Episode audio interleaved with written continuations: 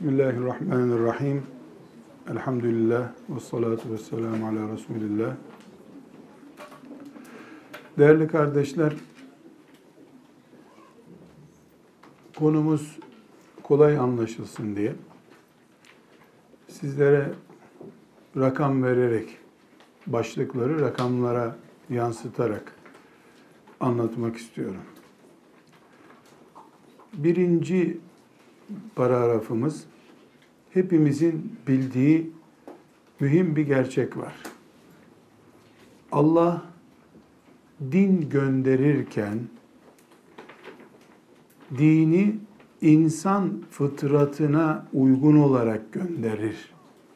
Bütün dinler fıtrata uygun gelmiştir. Fıtrat ne demek? İnsan yaratılışına uygun olmak demek.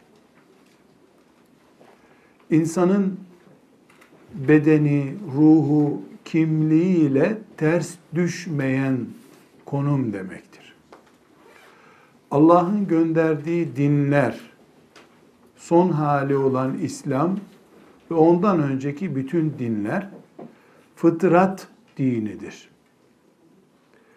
fıtrat dini de olduğu için melekler bu dine iman etmezler. Melekler Müslüman değildirler. Yani Müslüman olmaları gerekmiyor. Hayvanlar için de Müslüman olup olmama söz konusu değildir. Çünkü İslam insan ölçülerine göre oluşturulmuş bir dindir.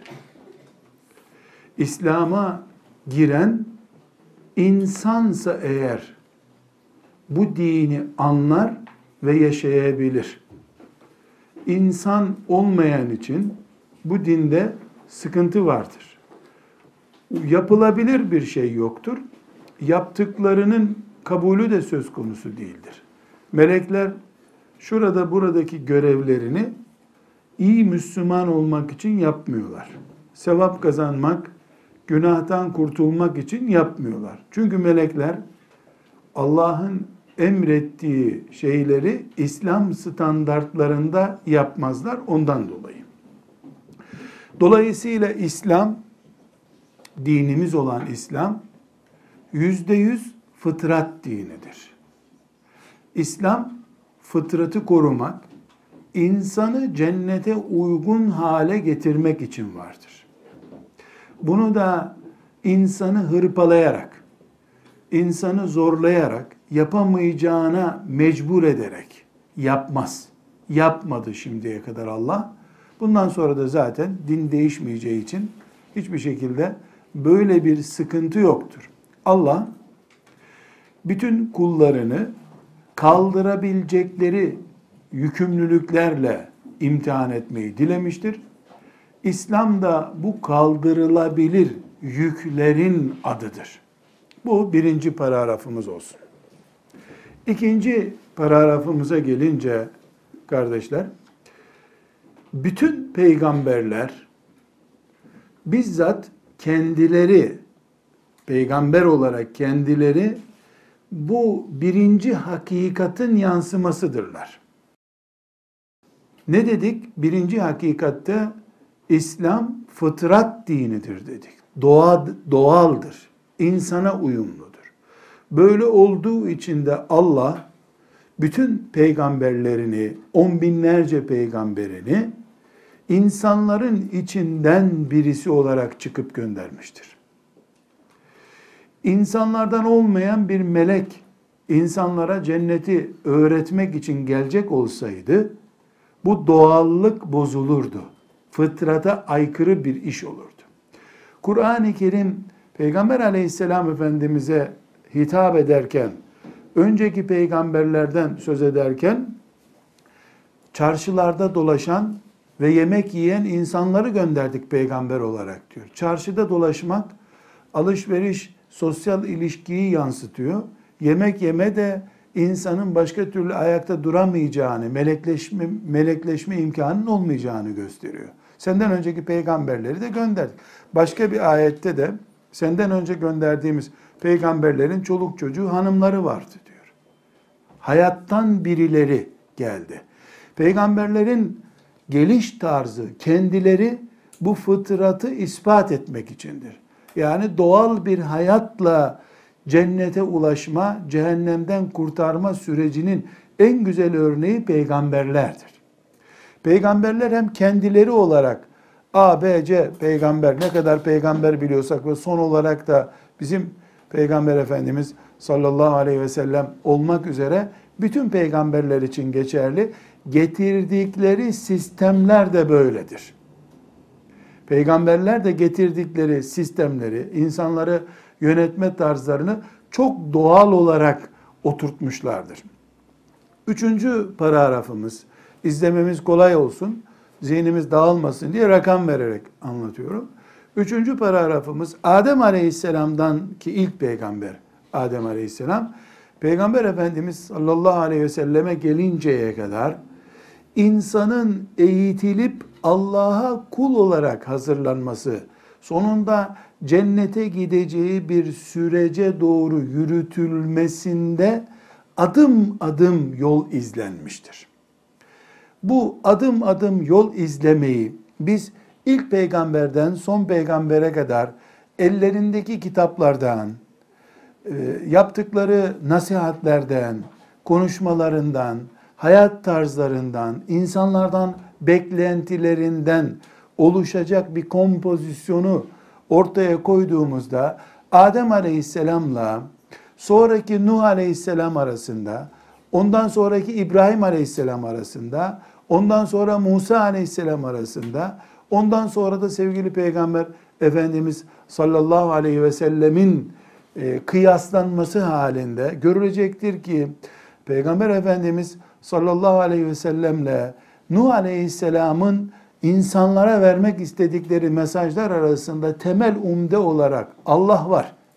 Cennet var, cehennem var, iyi işler var ama sosyal gözle bakıldığında dağlar kadar fark olduğu görülecektir.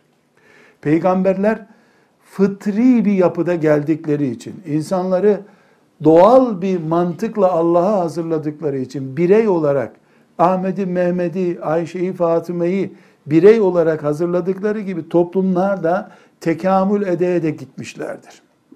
Adem aleyhisselam nihayetinde kıta başına bir insan düşecek kadar çok zayıf ve cılız bir nüfusla muhataptı. Adem aleyhisselamın her akşam ümmeti olacak 50-100 kişiyi toplayıp onlara cennet cehennem talimatı verecek kimliği vardı. Nuh aleyhisselama geldiğinde karşısına çeteler çıkacak kadar büyümüştü nüfus. İnsanlık çeteleşmeye başlamıştı. Çeteler oluşuyor, devlet yapıları kurulmaya başlamış, ağ kadrosu var. Kur'an-ı Kerim'in mele dediği o üstten toplumu sömüren kadro oluşmaya başlamış. E, Nuh Ale Adem Aleyhisselam'ın sözleri arasında ticaret ahlakı diye bir şeyden duymuyoruz. Bir şey söz konusu değil. Ama Salih Aleyhisselam'a gelindiğinde bir ticaret ahlakından söz edildiğini görüyoruz. Şöyle olmanız lazım, böyle olmanız lazım. Teraziye dikkat edin deniyor. Eşit Aleyhisselam zamanında terazi yoktu. Alışveriş kantarla mantarla yapılmıyordu. İnsanoğlu teraziyi keşfedince ya da Allah terazili hayatı hazırlayınca din de teraziye hükmeder hale geldi. Musa Aleyhisselam zamanında ki bu her birini atlarken biz 2000-3000 sene atlayarak geliyoruz. Yani böyle bir haftalık kamp farklılıkları değil bunlar. Birinden öbürüne bin sene. Sadece Nuh Aleyhisselam'la Adem Aleyhisselam arasında 2000 seneye yakın zaman farkı var. Ondan sonra İbrahim Aleyhisselam'a gelirken hakeza bu 2000 sene oluyor. Musa Aleyhisselam'a gelindiğinde hızlı bir şekilde, üçüncü paragraf hızlı bir şekilde geçersek dedik ki 1 ve 2'de Allah fıtri bir din göndermiştir. Bu fıtri din insanı birey olarak da toplum olarak da adım adım ve insanı uygun şartları kendisi benimseyecek şekilde cennete doğru götürme planları olan bir dindir. Adem Aleyhisselam'dan Peygamber Efendimiz'e kadar bütün dinler dinler yani Allah'ın gönderdiği dinler hepsinin adı İslam zaten. Musa Aleyhisselam'ı bakıyoruz ki ilk defa peygamberler arasında devlet isteyen bir peygamber olarak ortaya çıktı. İlk toprak benim olacak sözü Musa Aleyhisselam'a aittir. Yani Allah'ın peygamberi olarak Yani İmran'ın oğlu Musa olarak değil, bireysel bir isteği değil bu. Onun için Firavun oturun evinizde ne ibadet yapacaksanız yapın dediği halde bırakacaksın bu insanları ben bunları yöneteceğim dedi. Bir devlet isteği bu. Ama daha önceki Salih Aleyhisselam'ın, Şuayb Aleyhisselam'ın yani eski dönemlerde kalan veya işte Musa Aleyhisselam'dan önceki dönemi kastederek söyleyelim. Peygamberlerin ya yapmayın bu putu bırakın Allah'a ibadet edin. Yahut da yapmayın ahlaksızlık yapmayın. Çirkin iş, e, cinsel sapıklık yapmayın. Helal iş yapın deme sürecini ileri götürmediklerini görüyoruz. Neden? Birey olarak da toplum olarak da insanlık hala bir e, kabile hayatını aşabilmiş değildi. Ama Musa Aleyhisselam'ı simge olarak aldığımızda insanlık kabile hayatını aşmış, imparator adı veren birini ilahlaştırmış, ona tapınıyor, onun için çalışıyor, onun verdiği kadarını yiyor. O evlenme dese evlenmiyor, boşa derse boşuyor. Bu sene erkek çocuk doğmasın diyor, erkek çocuk doğmama kararı alınıyor. Yani büyük bir otorite olmuş. Dolayısıyla fıtrat dini olan İslam, Nuh aleyhisselam gibi etmeyin. Firavun'un ilah olmadığını kabul edin. İlah Allah'tır. Siz evinizde ibadet ederken ey Firavun demeyin, ey Allah deyin deseydi Musa aleyhisselam tabiata aykırı bir iş yapmış olurdu. Onun için Musa aleyhisselamın mesajıyla dedesi İbrahim aleyhisselamın mesajı arasında çok fark var. Ondan önceki e, Şit aleyhisselam arasında çok fark var. Adem aleyhisselama 10 sayfa gelmişken Tevrat 10 ciltti belki. Neden? Çünkü insanlık büyümüş. Artık şurada bir imparatorluk, burada bir devletçik, burada büyük bir kabile haline gelmişti. İslam da fıtrat dini insanı kollama ve insanı bir şemsiyenin altında tutar gibi bütününü kuşatma ideali taşıyan bir din. İslam birilerinin bize imajını vermeye çalıştığı gibi geceleri Rabbinle baş başa gündüzde bankayda veznenin önünde beklersin deme mantığında bir din değil. İnsanın gecesini, gündüzünü, bedenini, ruhunu, çocuğunu, ailesini, kocasını, karısını, insanın bütününü istiyor Allah. İnsanın yaşadığı hayatı istiyor, coğrafyayı istiyor. Karalar benim, denizler sizin demiyor. Karalar da benim, denizler de benim, toprağın altı da benim, üstü de benim diyor. Bu süreçte Firavun'un bir müdahalesi var. Olmaz. Buralar hep benim. Bu gördüğünüz yerlerin ilahı benim diyor. Benden büyük ilahınız olmaz sizin diyen çok yüksekten atan bir zalimin karşısında bir peygamber o zaman bana iman edenleri bırakacaksın ben müstakil bir devlet olacağım demesi gerekiyordu. Böylece ilk defa siyaset ihtiyacını Musa Aleyhisselam'da ortaya çıktığını görüyoruz. Siyasi taleple devletin karşısına çıkınca da Musa Aleyhisselam kuduracak olan kudurdu. Çünkü siyaseti bir peygambere teslim etmek demek, istediğin gibi borunu öttürememek demek. O zaman peygamber Allah'tan aldığı emirlere göre e, siyaseti yönlendirecek. O zaman insanları sen kölem diyemeyeceksin. O zaman şu saatte çalışın, bu saatte uyuyun diyemeyeceksin. Bu sene erkek çocuk doğmasın, bütün kız çocuklar yaşasın diyemeyeceksin. Dolayısıyla senin imparator olmanın bir gereği yok. O zaman sen imparator adıyla bir peygamberin emrinde çalışan basit bir sekreter gibi. Adın sekreter değil de imparator bey olacak. Düşündüğü için Firavun kendi penceresinden bakıldığında çok haklı olarak ne dedi? Yahu bakın şu adam ne diyor yahu? Bu insanların ilahı benim. Bunlar bana ibadet ediyorlar. Bu kalkmış ver bunları diyor. Diye alay etti. Musa Aleyhisselam'la Kur'an'dan bu süreci öğreniyoruz. Bu üçüncü noktamız. Dördüncü noktamız kardeşler Resulullah sallallahu aleyhi ve selleme geldiğinde peygamberlik görevi, insanlık bir defa tıpkı bugünkü gibi kutuplara bölünmüştü. Şu imparatorluk, bu imparatorluk artık imparatorlukların savaşının yapıldığı bir dönemdi. Yeryüzünde imparatorluklardan bir imparatorluk olmayan küçük bir kabile sistemi sadece Mekke'de vardı.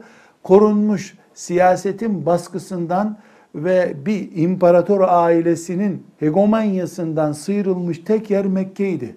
Bunun dışında her yer ya bir imparatorluktu ya da imparatorluğa bağlı sömürgeydi.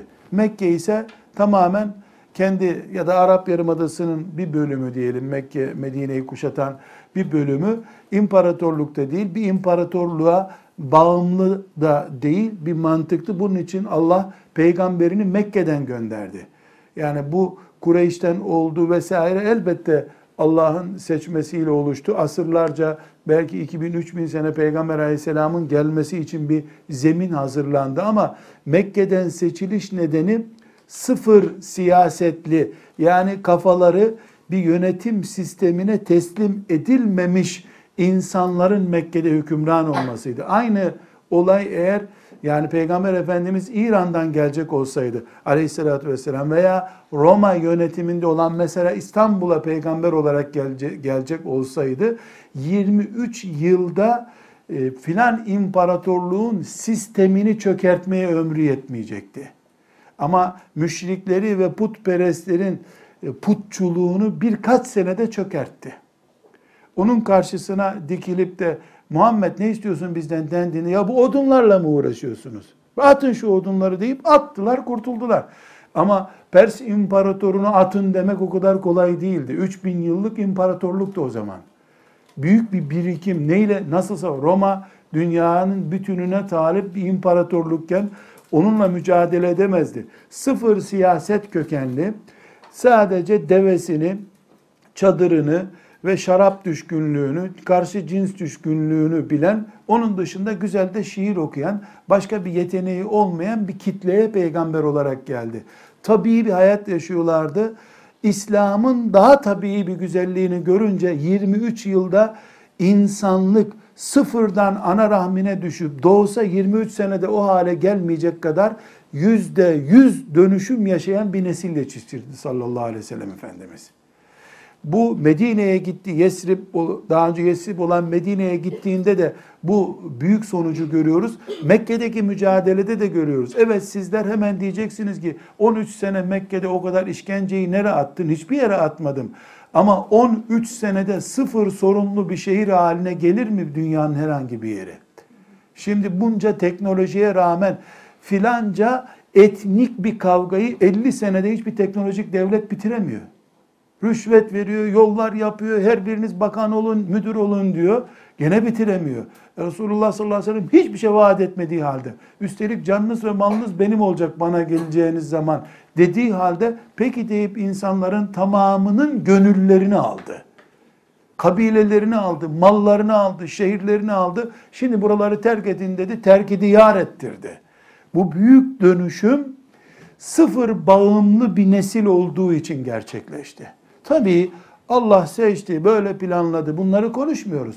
Yüzeysel insan olarak bu elimdeki bardağın işte filanca kumdan, filanca topraktan yapıldı, filan yerde e, fırına kondu da bu hale geldi diye tarifler yapıyorum. Yoksa bunu Allah yarattı ama kumunu, şusun ateşi de Allah yarattı diye ayrıntıya girmiyoruz. Kardeşler, Resulullah sallallahu aleyhi ve sellem dönemine gelindiğinde insanlığın konumu buydu ve ilk defa insanlığın bütününü kendisine bağlama iddiasıyla Peygamber Efendimiz aleyhissalatü vesselam ortaya çıktığında hepinizin bildiği bir gerçekle karşılaştı.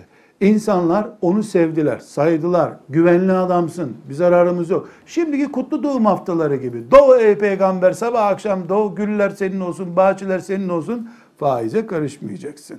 Kadınların kılık kıyafetine karışmayacaksın. Sana törenler kurban olsun sen yeter ki bizi rahat bırak. Mantığını Ebu Cehil de teklif etmişti. Kadın teklif ettiler. Onursal kralımız ol dediler. Mal senin olsun, istediğin kadar mal senin olsun dediler. Bir tekneye müsaade etmediler. Son sözü sen söylemeyeceksin dediler. Son sözü bizim geleneklerimiz söyleyecek. Ne cevap verdi? Hepsi sizin olsun, son söz benim olsun dedi. Çünkü son sözü söylemeyen Allah adına konuşamayan birisidir. Son sözü Allah adına onun söylemesi lazım. Bunu kabul etmediler. Yesrib'e gidildiğinde ve Yesrib Medine olduğunda hepinizin bildiği gibi orada büyük bir anlaşma yapıldı. Çünkü orada Yahudiler vardı. Ve Hazret isimli iki büyük kabile vardı. Bin miktar çok cüzi oranda Hristiyanlar vardı. Müşrikler vardı. Çok, çok mozaik bir toplumdu Yesrib. Yesrib'i istediğinde Peygamber Efendimiz mecburen evet dediler. Musab bin Ömer 8 ayda Yesrib'i devlet haline getirdi. Bir kişinin kurduğu bir devlettir Medine devleti. Musab bin Ümeyr.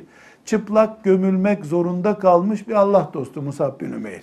Şimdi bu Musab bin Ümeyr'in kurduğu devletteki ilk anlaşma Medine vesikası diye tarihe geçmiş olan ve üzerinde bir yığın çalışmalar yapılmış olan işte orada insan hakları vesaire hatta şimdiki şu bu diyalog dedikoduları için kaynak olarak da o kullanılıyor. İşte Peygamberimiz de Medine'de şöyle bir sözleşme yapmıştı. Hristiyanlar vardı, Yahudiler vardı, müşrikler vardı, putperestler vardı filan deniyor. Çok doğru, çok doğru da şu Medine vesikasının maddelerinin sonuncusunu kimse okumak istemiyor ama. Ne diyor orada?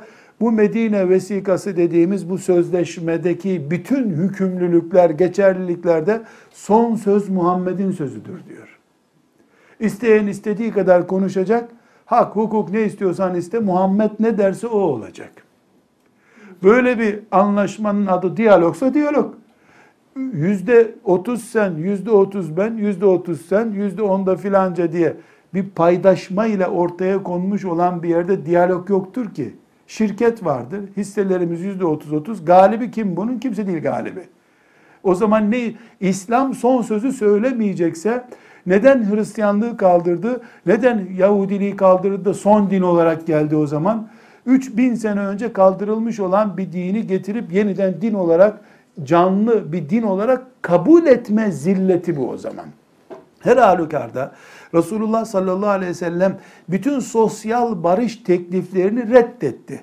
Neden reddetti? Çünkü üç şeyi olmayan bir insanın peygamber olamayacağı bir zamana gelinmişti. Üç şeyin sahibi kimse peygamber odur. Bu söz, bu üç şey Musa Aleyhisselam'dan önce böyle değildi ama. Musa Aleyhisselam'dan önce iman ettin mi? Ettin. Çalacak mısın? Çalmayacağım. Zina edecek misin? Etmeyeceğim. Ey ümmetim gel diye bağrına bastı peygamberler. Zina etmeyeceğim diyene en iyi Müslüman ödülü verdiler. Ona cennet vaat ettiler.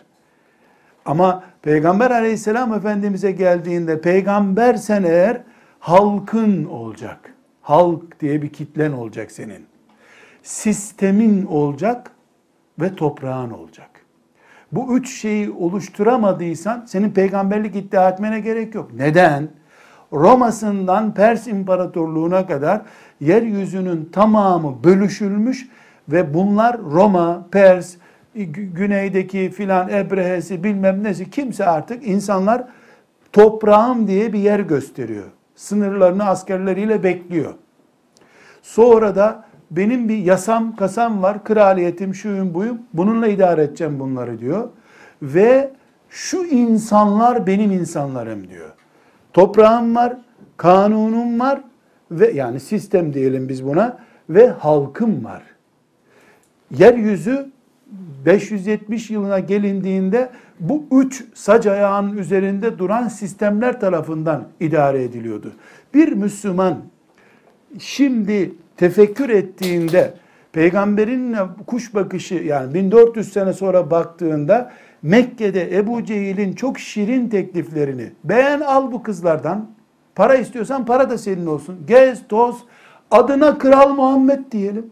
Tamam Arapların kralı Muhammed diyelim Kureyş'in kralı Muhammed diyelim teorilerini neden bir elime ay, öbür elime güneş verseniz diye. Yani onlar sana Mekke'yi verelim. Arap Yarımadası senin olsun. Kadın, kız ne istiyorsan serbestsin. Para da verelim. Ünvan da senin. Tamam Arapların son sultanı Muhammed diyelim sözünü cevap olarak ne verdi? Bunları istemem demedi. Ay ve güneşi gösterdi değil mi? Bu ikisini elime verseniz bunlar benim için susturucu değil dedi. Çünkü neden? Ancak toprak, halk ve sistemi olan birisi olduğu zaman alemlere rahmet olarak gelmiş olursun. Bunlardan birini kaldırdığın zaman alemlere rahmet diye arkasından ağıt akılan, naat yakılan biri haline gelirsin. Ondan ne solcular, ne sağcılar, ne Amerika, ne İsrail hiçbiri rahatsız olmaz. Hatta seni dünyanın ilk yüz adamından biri de seçerler. İlk yüz değil, milyonun birincisi ol. Onun ne zararı var ki? Kiliselerde gözün olmadığı sürece, bankalarda gözün olmadığı sürece, toprağın altındaki madende gözün olmadığı sürece doğu doğabildiğin her hafta doğsan zararı yok. 571 defa doğu, o yılda değil. Her yılda bir defa doğu, bir zararı yok onlar için. Resulullah sallallahu aleyhi ve sellemin ayı ve güneşi bile kabul etmemesi, aya ve güneşe ortak hitap eden ve hepsinin müdebbiri olan Allah'ın hükmü cari olmadıkça ben bir şey kabul edemem demektir. Bu nedenle insanlığı ta Adem Aleyhisselam'dan başladık. Bugüne kadar getirdik ve ortak nokta ne oldu diyoruz? İnsanlık, toprak, halk ve sistemin ortak bir paydayla oluşturulduğu sistemin insanlar üzerinde söz geçirdiği bir zamanda Muhammed Aleyhisselam, Abdullah'ın oğlu Muhammed Aleyhisselam insanlara peygamber olarak gönderildi dedik. Şimdi insanlara peygamber olarak gönderilmiş birisi ne olursunuz terazide hile yapmayın. Ne olursunuz zina yapmayın dese tamam abi sen işine bak denen bir durumda kalacaktı. Neden? Yasa başkasının, toprağı başkası bekliyor. Sen nasihat ediyorsun. Kimsenin nasihatini takar. Firavun neden Musa Aleyhisselam'a karşı çıktı? Ya ne diyor bu adam ya benim ilahlığıma karşı çıkıyor. Niye dedi? Evlerinde Musa Aleyhisselam ibadet yapıyorlardı. Kur'an'dan öğreniyoruz ki evlerini donatmışlardı ibadetle.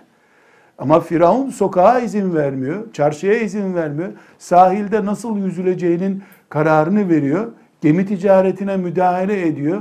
O zaman Allah niye peygamber göndersin ki? O zaman annelerin, babaların yüreklerinde daha dindar duygular gönderirdi Allah. Her doğan çocuk temiz olurdu. Evde temiz, dışarıda da Firavun'un dediği gibi insanlar olarak yaşarlardı. Evlerde zaten bir sorun yoktu. Sorun Firavun'un evleri de berbat etme anlayışından kaynaklanıyordu. Bunun için Yesrib'e gidildi zaten. Çünkü Mus'ab 8 ay sonra gönderdiği mektubunda ne dedi? Yesrib toprağı senindir. Evs ve Hazreç de sana bağlı ya Resulallah dedi. Kur'an da ona iniyordu zaten. Sistem Allah'tan geldi. Toprağı da Allah'ın lütfuyla Mus'ab hazırladı.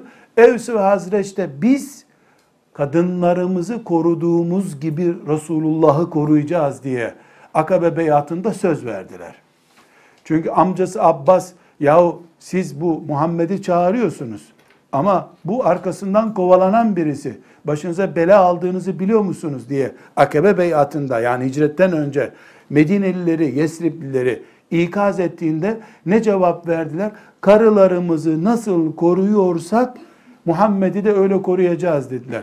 Güvenli insanlar, Allah'tan gelmiş kitap, Mus'ab'ın da tapusunu aldığı Yesrib ortaya çıkınca çağırdı Ömer'i, Ebu Bekir'i gidin dedi. Allah kapımızı açtı dedi. 13 sene beklendi. Aynı güven 10 katıyla 10 katıyla Habeşistan'da Necaşi tarafından sağlandı halbuki. Ben kralken siz burada güvendesiniz dedi. Hatta ve hatta ne dedi? Şu iki çizgi çiziyorum. Sizin dininizle bizim dinimiz arasında bu kadar da fark yok dedi.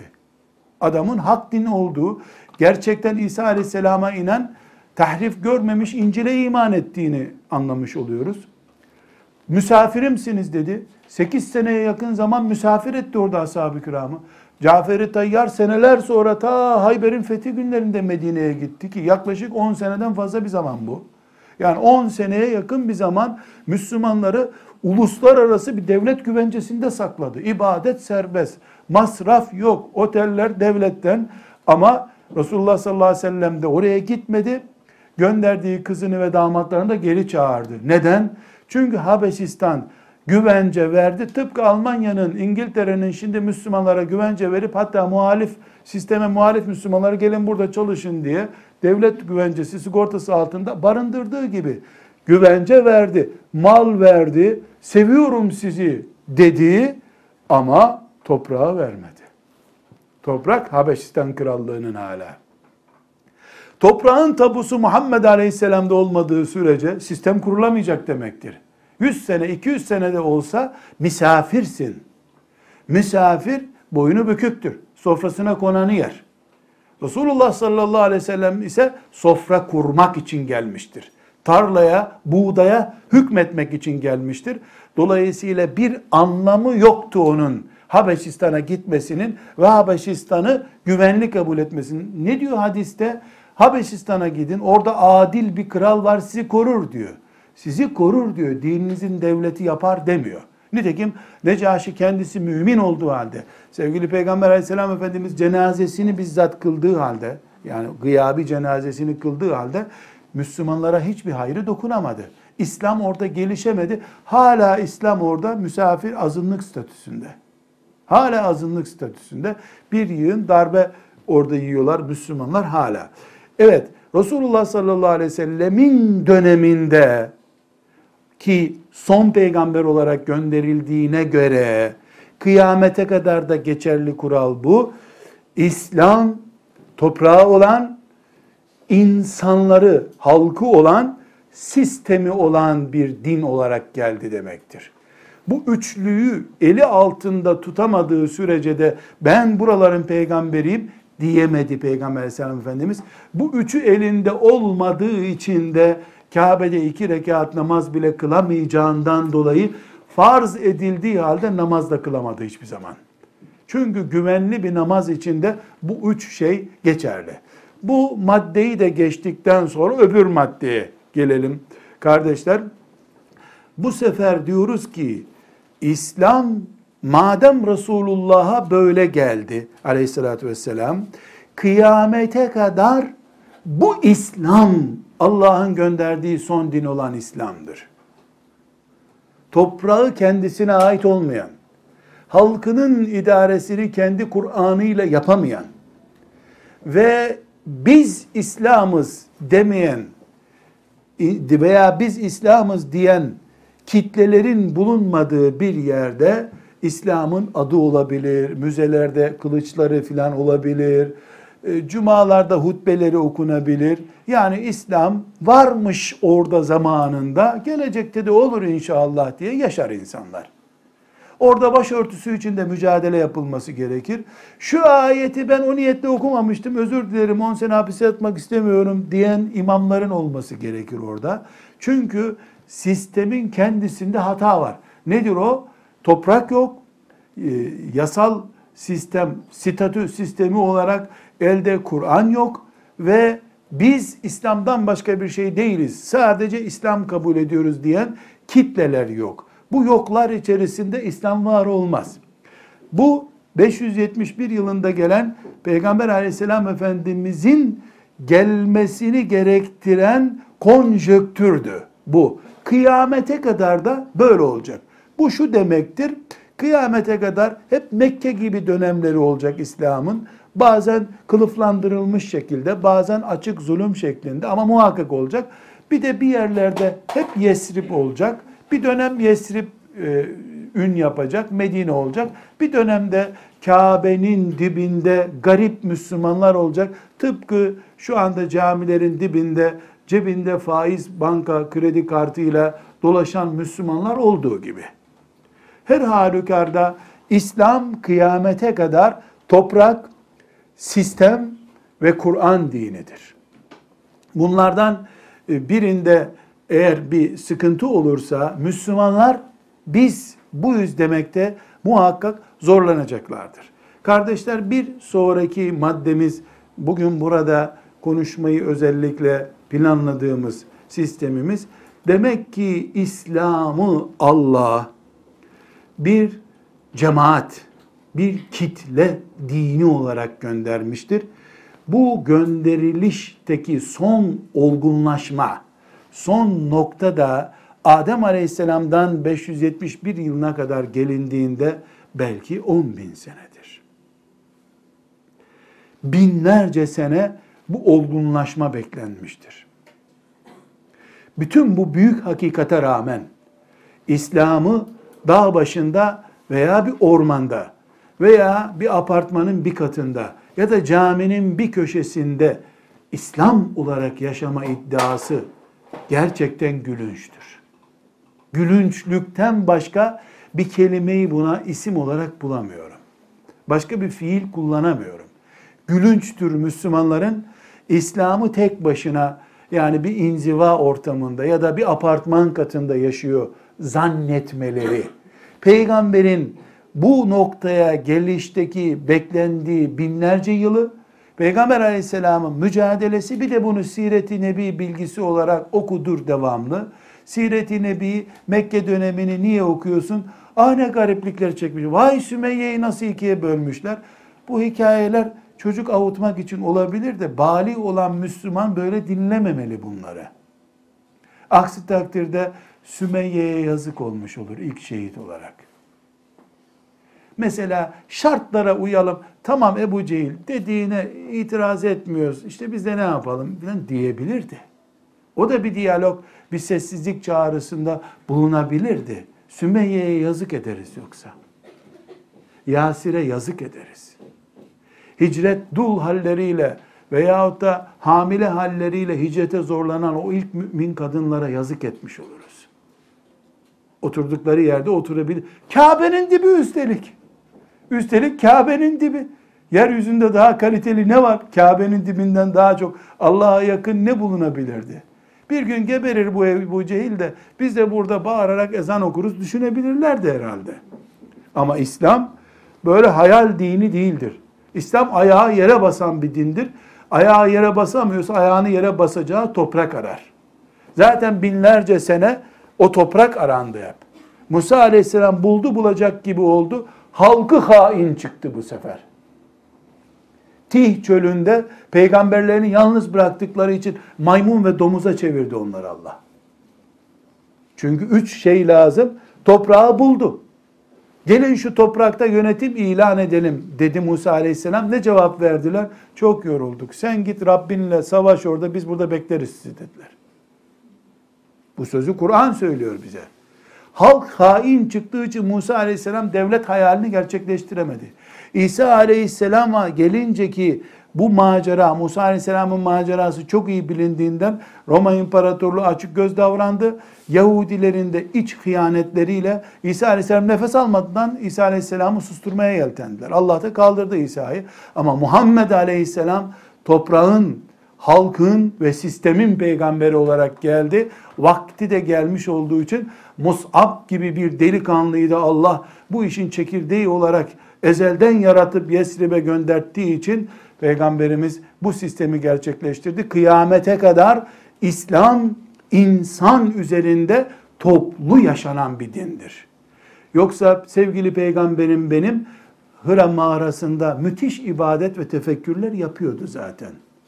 Ama oradaki o tefekküründe e, Cebrail aleyhisselam az kalsın dövecekti onu. İn şehire ineceksin dedi. Allah'ın kitabını insanlara indireceksin. Nasıl ürktü Cebrail'den? Ne güzel ibadet ediyordu. Hıra'dan daha iyi bir tekke zaviye mi olur bu dünyada? Ama din o din değil. Din insanların kahırlarıyla yaşamak dinidir. Kardeşler bir başka başlığa geçelim. Bu başlıkta da diyoruz ki Resulullah sallallahu aleyhi ve sellem bu üç sac ayağı üzerine sistemini kurdu. Çok güzel. Müşrikler Mekke'nin fethiyle beraber ele tek çektiler. İsteyerek istemeyerek hepsi iman ettiler.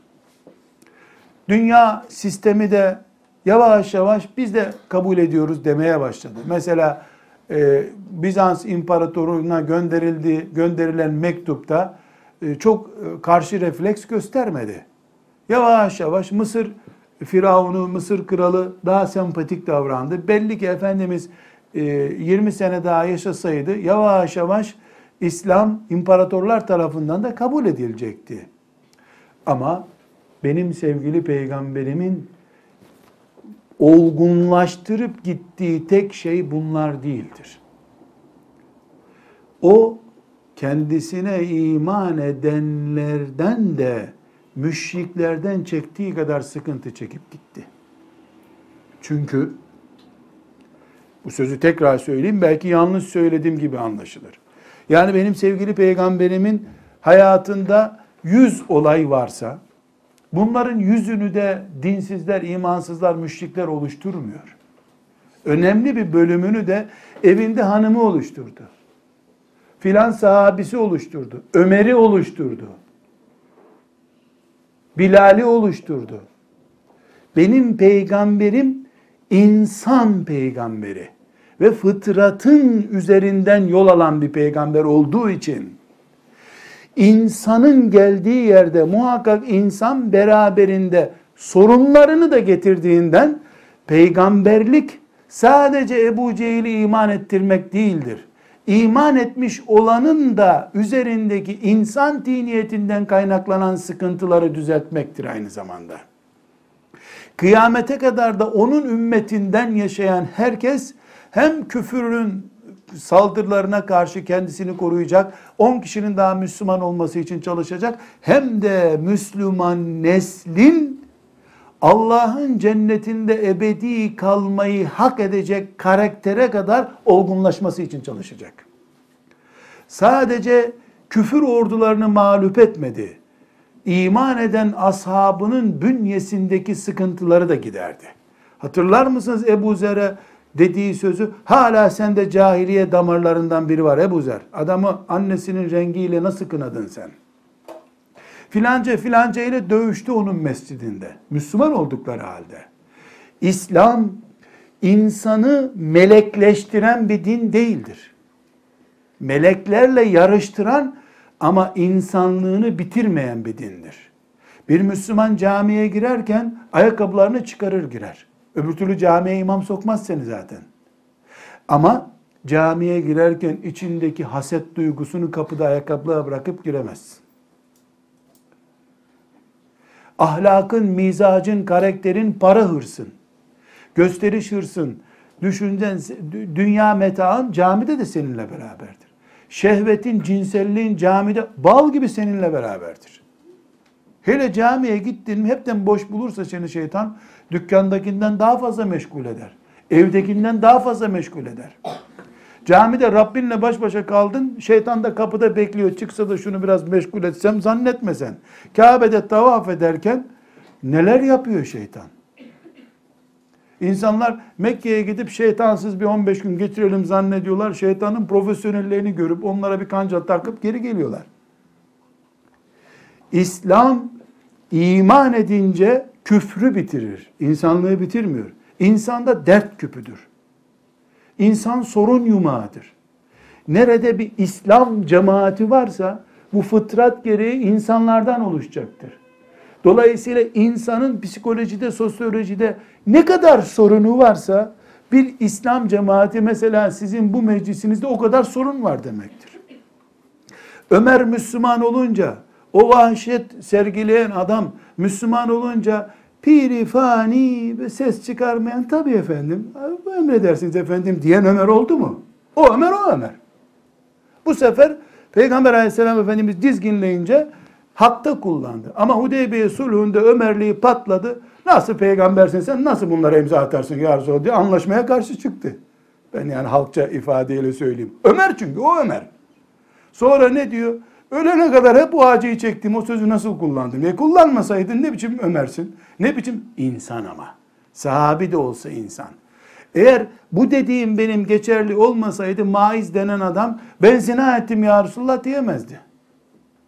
Çünkü kafirken zina etmedi. Öğle namazını peygamberin arkasında kıldıktan sonra gitti zina etti. Sahabi olarak. E şarap içti. Sahabi de olsa insan insanlığını bir kenarda bırakmıyor. Bilakis Müslüman olduysan senin sosyolojik, psikolojik sorunların 3 kat, 5 kat artacaktır. Çünkü sen zaten şeytanlaşmış bir hayat yaşıyorsan şeytan seni ufak tefek ikramlarla geçiştiriyordur. Şeytanlıktan sıyrılıp melek olmaya doğru koşan birisi için şeytan bin bir tuzağını hazırlayacaktır. Bunun için sizin filan kötü müste, müstehcen yerlerde yaşayanlardan görmediklerinizi, filan akşam sabah nerede oldukları belli olmayan karı koca arasında duymadıklarınızı nikahı Mekke'de kıyılmış belki de 10 tane 20 tane evliya dost Allah dostunun nikahına şahit olduğu karı kocanın tesettürlü, sakallı, hafız, Kur'an bilir insanların evinde bulabilirsiniz bu sorunları. Ya bu ne biçim Müslümanlar? Müslümanlara yakışmıyor bu değil. Müslüman insan değil mi? İnsan. İnsanlığı bir de melekle yarışır hale getiriyorsun. Bu ne demektir? Ondaki 100 gram zehir sende 500 gram demektir. Onun için bu şurada toplandığımız bu meclisimiz bizim Avcılar Derneği olsaydı ya da Anadolu'daki filan kasabayı sevenler derneği olsaydı, İstanbul kültürünü yaşatmayı arzu eden gençler derneği olsaydı buradaki sorun sayısı 20-30 olurdu. Bir de buradan burs dağıttın mı sorun morunda kalmazdı zaten. Ay başlarında hiçbir sorun kalmazdı. Ay sonlarına doğru sorun çoğalırdı. Ama burası insanlığın yedi kıtasına hükmetmek isteyen bir kavramın peşinde koşmayı isteyen 300-400 gençten oluşunca buradaki sorun en az 500 sorundur. Bunun için ashab-ı kiram işte Peygamber aleyhisselamın mescidinde namaz kıldıktan sonra onun o nur damlayan gözlerini gördükten sonra bile tutup birbirlerine sopa vurmak durumunda oldular. Kalktı ne dedi? Benim sağlığımda mı dedi böyle yapıyorsunuz siz. Utanıp oturdular hemen. Bir farkla tabi. Ashab bunca kaba yanlış işleri yaptılar. Parmak onlara doğru dönelince mum olup çöktüler. İnatlaşmadılar. Oturup ağladılar sabahlara kadar. İnatlaşmayarak da kazandılar. Bu sebeple kardeşler tekrar ta birinci kuraldan getirmeye çalıştığımız şeyi söylüyoruz. İnsan demek sorun demektir. Bu tıbbi sorun da demek, sosyolojik sorun da demek, psikolojik sorun da demek, siyasi sorun da demek. İnsan sorundur. Etten, kemikten, kandan, irinden oluşuyoruz nihayetinde. Büyük bir ihtiras ve tamahla yaşıyoruz. Beklentimiz var. Karun'un kasaları bile bize yetmez. Karun'un girdiği mezar hepimize yeter ama Karun'un kasası hiçbirimize yetmez. Böyle bir tamahla yaşıyoruz. Dolayısıyla insanız biz mümin olurken ey Rabbim ben insanlıktan vazgeçtim bundan sonra Cebrail statüsünden bir melek olmaya karar verdim diyerek mümin olmuyoruz ki. İnsan olarak tuvalete giden, hala içinde bağırsakları bulunan, hala ağzı istediği gibi konuşabilen, kulağının bir türlü filtrelenemeyeceği, tıpa takılamayacağı bir insan olarak Müslüman oluyorsun. Zaten Müslümanlık bütün bu içerideki sorunlara rağmen Allah'ın dinine girmiş o terbiyeyle yaşamaya çalışan mücadeleyi yapmak demektir Müslümanlık. Müslümanlık bu mücadele demek. Müslümanın da alkol kullanma iştahı olur lakin bin kere ölür de bir kere alkole ağzını götürmez. Müslüman farkı budur zaten. Müslümanın da siyasi ihtirası olur. Müslüman da bu ölse de onun yerine beni oturtsalar diye düşünür ama Allah'ın haram ettiği bir şekilde bunu yapmaz. Kafirse alavara dalavara becerir onu yapar sonunda. Müminse hesabını vereceği günden korkar. Bu sebeple kardeşler Müslümanlar bir arada bulunurken sorunsuz bulunurlar diyemeyiz. Bilakis daha sorunlu bulunurlar. Bu sorunları Allah'ın dinine göre başlarına bela etmezler. Farkımız budur. İnşallah bu farkımızı bilerek yaşamayı da Allah bize nasip eder. Velhamdülillahi Rabbil Alemin.